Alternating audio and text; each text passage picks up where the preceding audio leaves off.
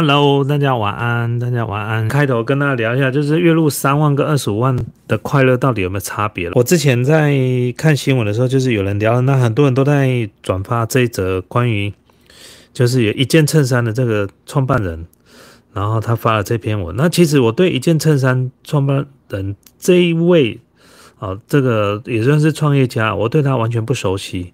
那我对他产品也不熟悉，坦白讲，在还没有发生这新闻的时候，我完全不认识这个公司或者是这这位创业创业家也好，哈。那所以我对他个人本身的评论呢，没有任何的呃，没有任何的呃主观，纯粹就就他的文章呢，大家在讨论呢，来跟他聊一下月入三万跟二十五万到底有没有什么样的快乐？我跟大家分享一下，就是那我记得哈，在。我刚创业的时候，我在前几天不是发了一支影片，然后我在台北火车站创立了我第一家公司，然后我在办公室里面睡了七年嘛。那我们要把这件事情再往前推，就是我为什么会在台北火车站啊找那个办公室？原因第一个，它地点比较适合，它就在台北火车站。那我从台中上来呢，下了火车站，然后办公室又那么近，很方便。第二件事情，啊，那是我经过一个朋友介绍的。那他这位朋友呢，本身是我的客户，他也常常跟 A 人买东西。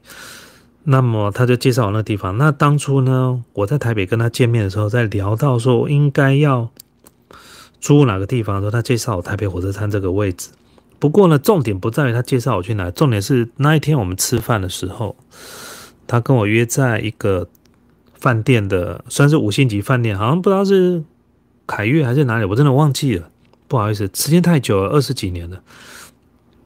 那我他跟我约在那个饭店的下午茶时间，那我跟我另外一位朋友，也是我第一号员工，然后呢，我们一起去跟他吃饭，然后聊到说台北要找办公室的这件事情。那其实呢，那一餐呢是他请客，那我。当时看到他，第一个印象就觉得他是一个企业家，然后有钱人。那我想说，这一餐，哇塞，在五星级饭店吃饭，我从来没有在五星级饭店吃饭。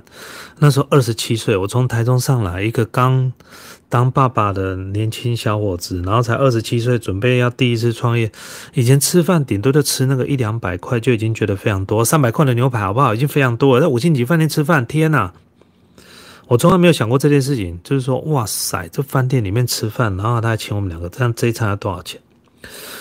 那那一天其实我印象非常深刻啊，因为那一天刚好我这个吃到一半的时候，我有看那个账单，大概要三个人要将近差不多两千块钱，我就想说，到底要赚多少钱才可以这么的不用想太多，然后呢就请朋友吃饭，我到底要什么时候才才可以做到这样子？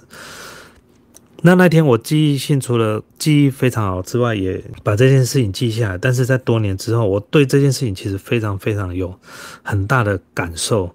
哦，就是三万块到跟二十五万块到底有什么样的差别？因为其实当你知道你怎么用钱，当你知道你怎么赚钱的时候，你的人生观跟用钱的观念会完全是不一样的。我举例来讲好了，在以前。我们收入比较不是那么好的时候，我们可能刚创业的时候，公司也不是那么稳定的时候，我们整个头脑就在想的是一件事情：我到底要用如何用最少的薪资请到有用的人？那时候的想法是这样子，就是我如何请到一个比较便宜的员工，就可以帮我来处理这件事情。啊，因为你的预算有限，所以你整个头脑就是省钱。所以你会发现一件事情：当你没有钱的时候，你整个头脑就是想要省钱，因为那个也不敢花，那个也不敢花，所以你的视野、你的思维全部都限缩了。不是有一件有一句话半开玩笑，但其实他讲的是非常有道理，就是贫穷限制了我们的想象力，有没有？贫穷也限制了我们的思维，因为我们。就是因为我们没有钱，所以我们不知道有钱人头脑是怎么想的。为什么有钱人他可以钱越赚越多，而且你看他越来越轻松，怎么钱越赚越多？天哪！我一早醒过来，然后呢工作一天，然后回到家，今天薪资哦一千二、一千五，就有钱人一早醒人，一早醒来你就看他每天悠哉悠哉，然后他回到家，他会跟你讲说今天赚了十五万，今天赚了二十万。所以有钱人他们知道怎么用钱。那三万块跟二十五块、二十五万块的快乐到底有没有差别？当然有差别，怎么没差别？我就问一下嘛，现在 iPhone 要上市，有多少人想要买 iPhone？好，那你是考考虑 iPhone mini 还是考虑 iPhone 十二，还是 Pro 还是 Pro Max？那你好不容易挤到要买 iPhone 十二 Pro 的时候呢，你又要再挑记忆体，大概买多少？哇，差三千块，差六千块，那我都要用哪个？可是我用这个，我照片很多，常常存不进去，手机的记忆体常满了，该怎么办？你这时候你就会知道你自己快不快乐了。三万块跟二十五万快乐到底有没有差别？你像我以前那时候刚还没创业的时候，跟我太太住在台北新庄化成路那边。那时候我在工厂上班，租了一个雅房，连连个洗手间都没有，都是用共用的雅房。什么叫雅房？雅房就是你没有独立的套房，你没有独立的卫浴设备，你必须跟所有客房里面的共用一间。啊，卫浴设备，这个就是雅房。那以前我们收入不够嘛，我们就只能这样子做嘛。那吃饭的时候总要看菜单上面的价格，而不是点你要吃什么。这个就是三万块的快乐跟烦恼就在这地方。再就是常常有时候你要买这个东西舍不得买，甚至。薪水一领的时候，马上就透支了。你要干嘛？你要付很多的信用卡，或者是甚至保险，你是用分期付款的，甚至你会有个人的信贷，甚至你可能要汇钱回家里，房租，哦，手机的费用，水电费，通通都要吧。不过我觉得一件衬衫，那位老板他讲的三万块跟二十五万块的。快乐或烦恼都是一样的，它的意思其实我可以大概解释一下了，就是三万块有三万块的烦恼，二十五万块二十万块万块的烦恼，三万块不要去羡慕二十五万块的。但是我觉得这个东西这样讲也不尽得是完全是正确的啦。我必须这样讲哈，就是我跟大家分享一件事情，就是我到底是什么时候财务比较自由？大约是在我四年前啊，我的公司跟股东拆伙之后，我我自己独立就是。独资之后呢，我的财务才慢慢的比较自由。原因是很简单，因为公司的获利你可以支配，你到底是不是公司的获利呢？要移转到负责人的收入里面来。你可以制定你自己的薪资收入到底要多少。因为其实以前在股东还在的时候，我的薪资其实是非常非常低的。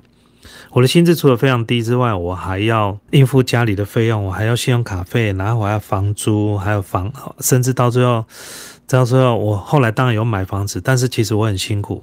那我可以体会到他讲三万块跟二十五万块的烦恼是一样，是什么意思？我可以跟你们讲一件事情了。我大概差不多在那一阵子，我的薪水是一般上班族的好几倍。但是我要告诉你们一件事情：薪水一领到的时候，我钱就不够用了，马上不够用，而且还透支，我还要去借钱。我有信用卡卡债，我有什么？我还有个人的信贷，我还有房贷。然后我还要汇钱回家里，然后还有小孩子的学费，然后还有家里的一些杂费，通通都要，全部通通都要。好，所以呢，每一个收入的阶段都有每一个收入阶段的烦恼，当然扛的责任是不一样的。哦，扛的责任就不一样，完全是不一样的一件事情。所以在那一阵子，其实我薪水一下来，马上几乎就是不够了，就是不够。我一直到大概三四年前的时候，才比较财务自由，就是不用去想太多事情。什么叫财务自由？就是很简单，对我来讲很简单就是薪资今天没有发，我今天也没差了。以前都是在等五号、五号、五号，赶快薪水赶快下来。虽然公司是我自己的，但是我是股东啊，我不能乱拿挪用钱啊，我不能乱挪用钱啊，我钱还是必须要等薪资发过来。那公司有赚钱才能够分红啊，公司没赚钱，你分不了红啊，公司。甚至你可能还跟公司借钱，那你要看股东同不同意，耶，是不是这样子？那公司有赚钱，也不一定能够分红啊。公股东还跟你讲一件事情呢，公司明年需要做其他的用途，所以分红呢，明年再分。哪里有创赛啊？你把所有的重本全部压在这地方。我以前创业的时候就是这样子。我为什么创业的时候负债累累？我所谓负债累累，不是说公司负债累累，我个人的负债为什么负债累累？我把我所有的精神全部压进去了，我一个月就领这个薪水而已。公司有赚钱，我才能够分红；公司没赚钱，我是领不了。我以前常跟我的办公室同事开玩笑讲一件事情：你们每个人的收入比我高，你们不要笑，我是说真的。但是我没办法告诉你我的收入到底是多少。但是你们每个人收入都比我还高，你们每个人拥有的财富都比我还高。因为为什么？因为我的负债呢远远大过于你。我才几岁而已，我。养养家，然后我的负债大概是几百万，那时候还没买房子的时候就几百万了。所以我在我的副频道曾经有一支影片，我在最后几笔的信用贷款，我不想再拖了，我一次就跟他讲我剩多少钱。那时候我记得我们的信贷哦，它有两百多万，然后还有车贷。车贷也还完了，车贷全还完之后呢，剩下信贷，信贷呢，我就想说，哎，那现在不要再拖了，我不想要让自己觉得我还有负债，我就打电话给银行，说我剩多少钱？他说你还有五十六万，我说好，那五十六万，那你账号给我，到今天为止连同利息你算给我。他说到最后，哎，当然五十六万还完，你如果按照时间还，我大概我觉得应该还在一年多吧。那我就跟他讲不要，我现在就要还掉。那还完之后，瞬间，我有我人生有两件事情让我最快乐。第一件事情就是把债还完，第二件事情我开始汇钱回家的时候，是我最开心的一件事情。我买房不是我最开心的事情，我把钱汇回家里，那时候才是我最开心的一件事。那时候就是说，哇，天呐，我终于可以养家了，不是只有养我的家，我可以把钱汇回去给我的爸妈。我这是我人生中两件最开心的事情。第一个就是我再讲一次。无债一身轻是我最开心的。第二件事情就是我每个月可以把钱汇回家里，而且不是汇那一点点，不是汇那五千、六千、一万、两万。不好意思，我汇的钱远远大于这些东西。我汇回家里的钱远远，我告诉你啊，可以就是一个中阶的主管的薪资啊，大概这样。我也没办法跟你讲多少钱啦，反正就是我能够把钱。那我为什么敢把钱汇？我为什么愿意把？因为我是家里的独子啊。我跟你讲，我父母亲都很节俭。你把钱汇回家，只是作为就是让他们知道说，哎，你过得非常好。你让他们知道说，哦，你终于熬出头了。你知道一件事情啊，以前呢，你要带他们出去吃饭，他们觉得啊，你有没有赚钱？不要了，我们要省一点，这个要省一点，那个不要花。你父母，你看你，你看你的父母亲哦，你看你的父母亲舍不得花钱的时候，其实你是一种，你会非常非常的有点，嗯。觉得感叹了，就是为什么让我的父母亲那么节省？所以后来呢，我就决定，就是呃，后来我开始终于可以很轻松的把钱汇回家里的时候，那时候真的，我有一阵子真的每天都很开心，超开心的。而且我开始觉得，就是说我终于办到，就是说我可以，呃，虽然我没有办法常常陪在他们身边，但是我终于可以把钱汇钱汇回家里，而且是固定把钱汇回家里，这是我最开心的一件事情。那再第二件事情就是什么？其实钱多会，你也不用担心他们花不完了。对，因为我是家里的独子嘛，他总不可能把钱搬去别的地方吧？我我妈妈一定会把钱存下来，你可以看着好了。他们老一辈的人不是只有我妈妈，你的爸爸妈妈应该也会这样子。他们不会把你赚来的钱呢，用力把它花掉，他会把它存下来，到时候又变你的，就是这样子。好，所以我们回到刚刚主题，三万块跟二十五块到底有没有什么差别？你说烦恼有没有一样？其实不一样。烦恼了二十五万烦恼的东西是三万所承受不起的，但是呢，二十五万的人在烦恼了，却是羡慕那三万在烦恼的事情一样啊！太棒了，真的是你只要烦恼这些，我要烦恼的更多。那现在呢？我们我的收入当然是超过这二十五万了，但是我的烦恼又跟二十五万又不一样，所以每个阶段每个阶段不一样。而且我可以告诉你，有钱买不到任何，有钱可以让你比较快乐，没错，但有钱东西没有办法买到时间，很难买。我讲要买到时间是，譬如说岁月的流失，譬如说啊，父母亲年纪都大，你没有太多时间。陪他们，或者用钱去买回他们的健康，这个才是最重要。啊，像譬如说，当我们有办法到我，当我到这个年纪，像我现在已经要进入四十七岁了嘛，四十七岁，你看四十七岁已经身体都在走下坡了。我都有时候看到那个画面里面自己那个有一些肢体动作跟语言，说天哪，怎么看起来那么像老人呢？天哪，我怎么越来越老啊？怎么越来越老？不要！可是有钱真的没有办法换不回时间。好不好？所以呢，这个就是大回到了好。那这二十二十年前我在创业的时候，那时候看到我的朋友请我吃饭的时候，在五星级饭店吃饭，我突然间说：“天哪，他可以这样在五星级饭店里面，然后而且我其实我跟他吃饭不止吃一次，他每次跟我约吃饭就在五星级饭店，我都想说：天哪，这个到底多少收入才可以这样子？经过二十年的努力跟奋斗之后，现在这几年我终于可以做到吃东西不看价格。”因为再贵也顶多就是这样子啦。我说真的，再贵你一顿的你一个牛排就一千多块啊，你怎么点？你是眼睛瞎了？怎么点都点到一千多？不可能嘛，对不对？你这你顶多就点那个，比如乐雅乐好吃的就四百多块钱，是不是这样？再贵也就给你四百多块钱。OK，我现在讲了四百多块，在二十年前的我，觉得看到四百多块，看到天价，天哪，吃一顿饭四百多块，神经病！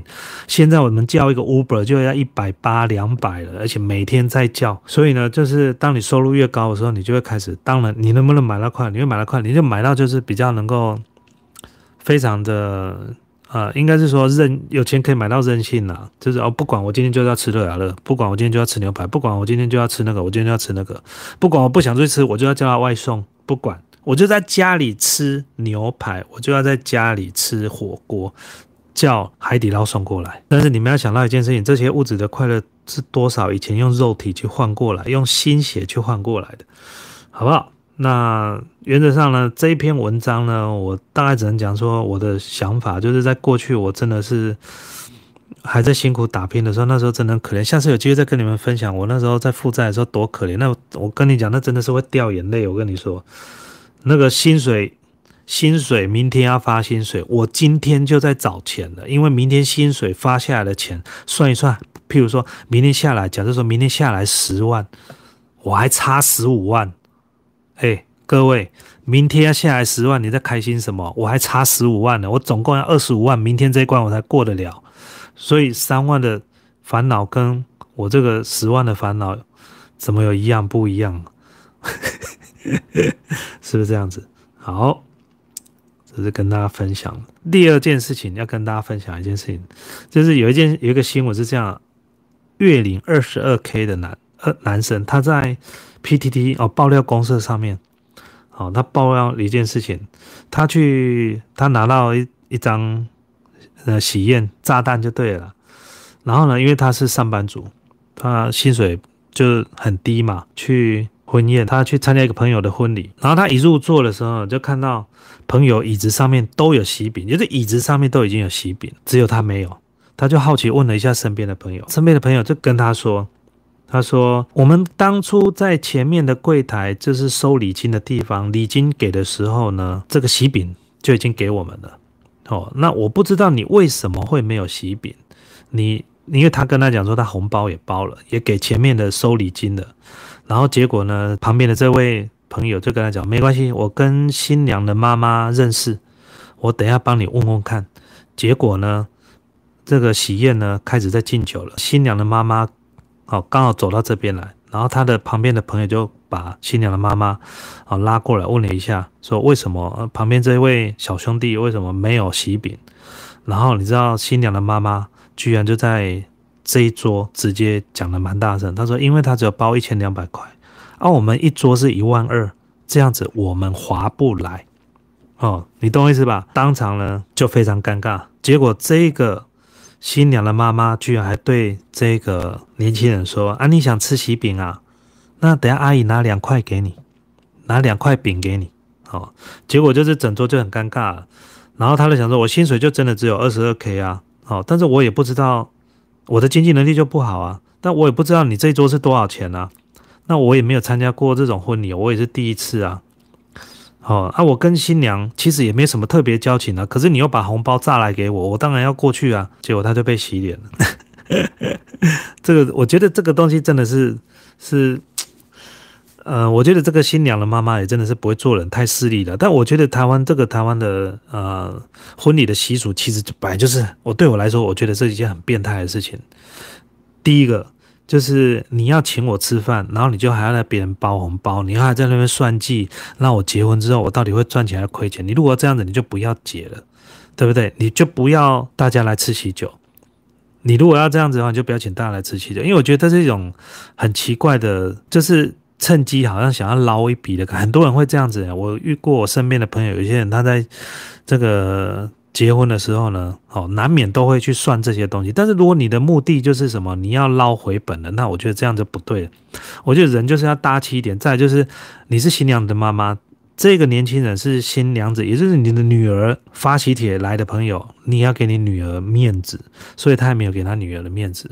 那我真的讲，如果就是我啦。我如果今天包一千二，你就你就不给我你就不给我喜饼，那我你就唠一句，那我现在就包一万二，你给我十盒喜饼，是是这样子吗？就是旁边的人包比较多，你也是给他一盒而已啊，包比较多的你要给喜饼比给比较多吗？没有嘛，所以呢，这个就是很奇怪的。不过我觉得这种事情哦，真的是蛮丢脸。这个传出去哈，丢脸的不是这个年轻人啊。不过就有人在下面回答，就是说这个你这样不是很奇怪吗？虽然说薪水低又不懂礼数，但是这种礼数都正常，在网络上可以查了。哎，我跟你们说，红包这种东西没有说一定要多少钱，这没有一定的好不好？再就是，我觉得是这样，但我个人的想法是这样。你如果今天发炸弹来给我，来者是客啊。哦，除非你就打算就是因为很多人他是这样，他会发给那些陌生人，他知道就是不是陌生人就是不熟的人，他会觉得说，哎，我发给你，反正你也不会来，那我就赚到了。那最少礼数都是一千二嘛，对不对？啊，就一千二你还来啊？当然你会遇到有那种人，一千二就还带全家来，那就是你的问题了。你们跟他包一千二、一千六，然后带全家来，带四个人来，我们我通常都不敢这样子，因为现在的喜酒哈。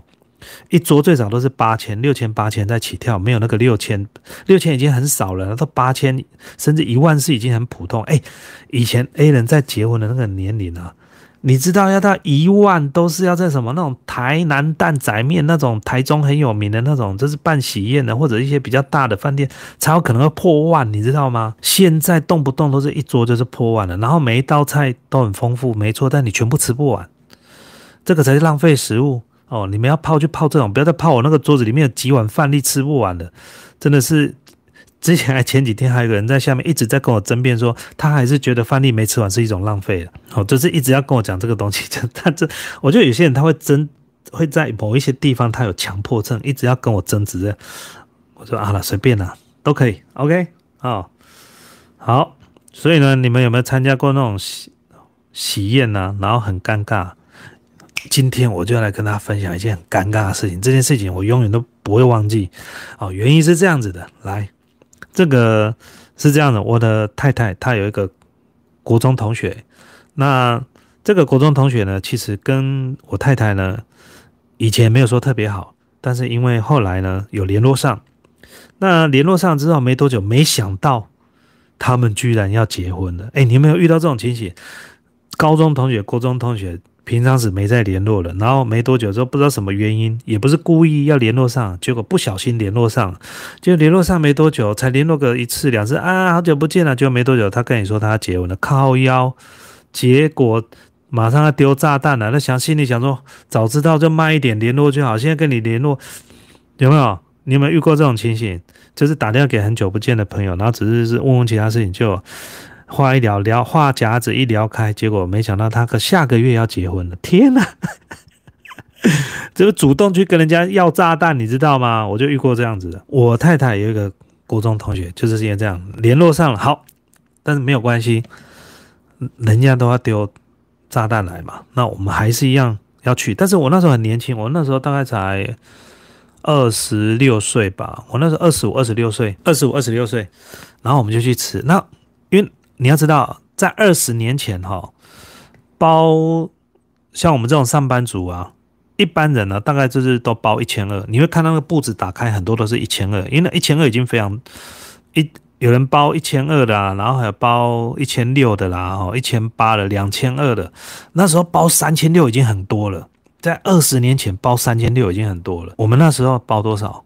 我包一千六，然后呢，我们就开车去。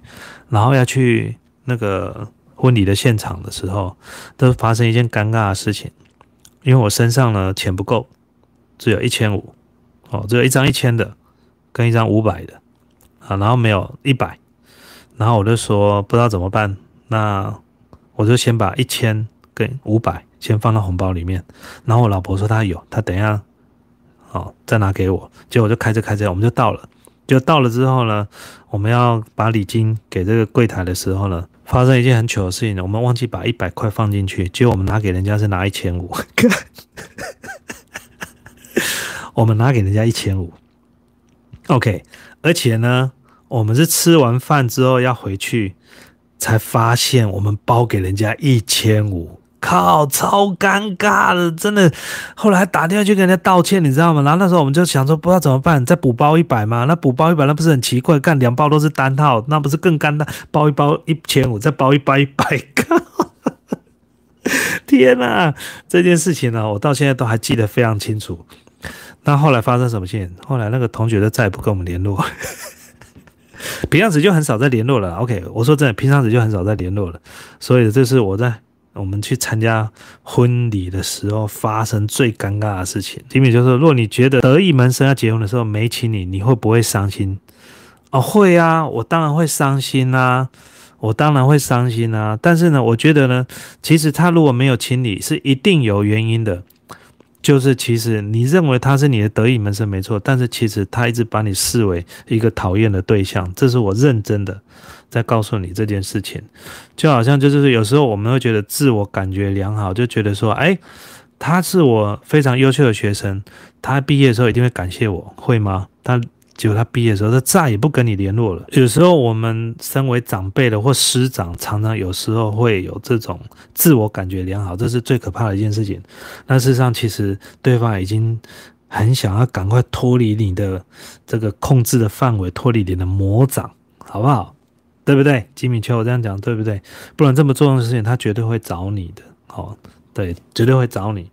那 我自己也本身发现过是这样子的，从以前年轻的都自认为说我们跟对方非常好了，其实是好才发现，重新再整理一下，再持续的整理，发现其实没有，我们可能在某些地方得罪人家，其实我们不知道。但是等到这个心情或者是情绪冷却下来之后，重新再思考，才发现其实并没有我们想象中的那样子，好不好？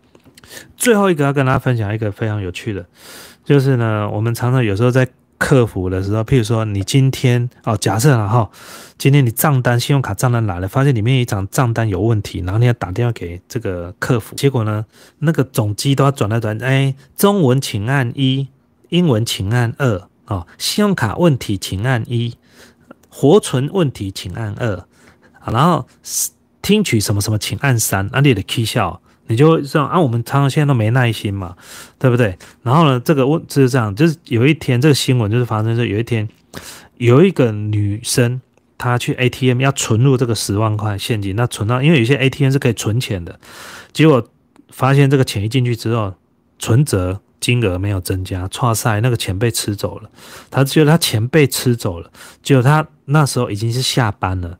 他打电话给客服，就是我们那个 ATM 上面不是都有电话吗？打给客服没人接，然后就非常急，然后就问网友说要怎么办呢？哦，然后有一个网友就跟他讲说，你现在打电话给他，你就跟他讲说，你现在的 ATM 正在狂吐槽，你们赶快派人来。这个太有才了，我觉得这个真的答案太有才了。你就跟他讲说，你们的 ATM 现在在哪一台哪一个路口的这一台 ATM 现在狂吐槽，你们赶快派人来，就会理银行现在马上就会理你的。你如果跟他讲说什么什么什么，他就不理的，是现在下班，可能明天才能够处理哦。但是这不是一个正确方法了，也会增加这个困难了。但是呢？这个有很多案例，譬如说，就是你打电话叫修网络的时候，就电话都接不通。哦，譬如打电话去的电话接不通。哦，但是如果你叫别人打就不一样。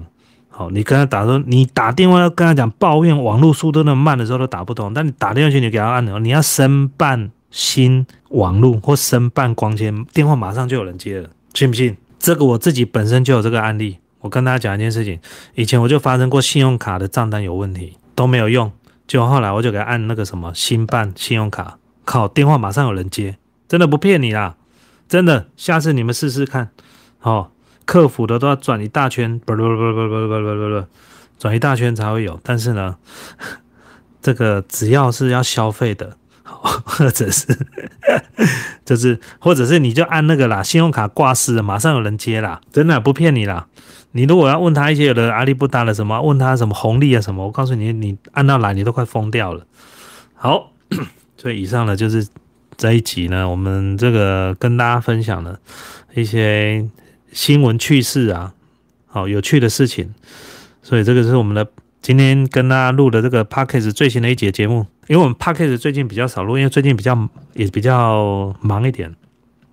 那 iPhone 十二上市，接下来就是因为我自己的公司也在忙，然后家里现在又有事，所以呢，Podcast 呢更新不是很稳定，所以大家就是还请大家多支支持，我们不会中断哦，我们的 Podcast 也不是为了盈利而生的哦，哦，纯粹就是服务这些我们有一些粉丝朋友们喜欢用听的。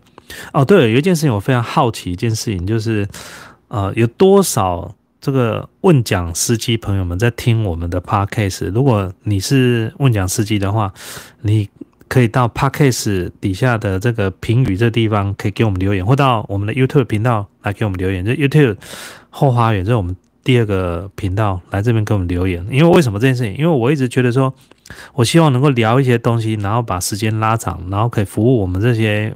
问讲的朋友，为什么我会这样提？特别提到问讲，因为我跟你讲，我开车的时候特别喜欢听 podcast，而且我会非常在意这一集 podcast 的时间。譬如说，从台北开车到台中需要两个小时，我就会希望大概找两集都有一个小时的节目，然后把它听完。那如果说譬如说上班的时间，我就会找一那种大概半个小时，譬如说像苍兰哥的节目，苍兰哥的节目大概是通常在十分钟到十五分钟，那。百灵果呢，大概是一个小时，哦，这这是最适合长途的。那我自己听的大概就听百灵果啦、苍兰歌啦，然后还有最近这个比较，哎，我们的那个 Will Walker，我们的好朋友 Will Walker 啊，他最早呢以前也是 YouTuber，但是后来他几乎没有再更新了。他现在开始出来录 Podcast，那我觉得他节目也非常不错，我有在听，那觉得他是一个非常有为的年轻人啊。他的思绪啊、思想啊都非常的成熟，二十几岁而已。像很多人早是机票达人布莱恩，然后后来他又做了饭店达人布莱恩，那现在他也录了 podcast，我有听他了。那我还有听三金秀哦，陈怡啦，陈怡的陈三金嘛，哦，我还有听他，大概我就听这几个节目，其他的我就比较少在听。对，好了，跟大家分享到这边啦。如果大家喜欢的话，记得订阅我们的 podcast，好不好？那今天我们的 p a c k a g e 节目到这地方，拜拜。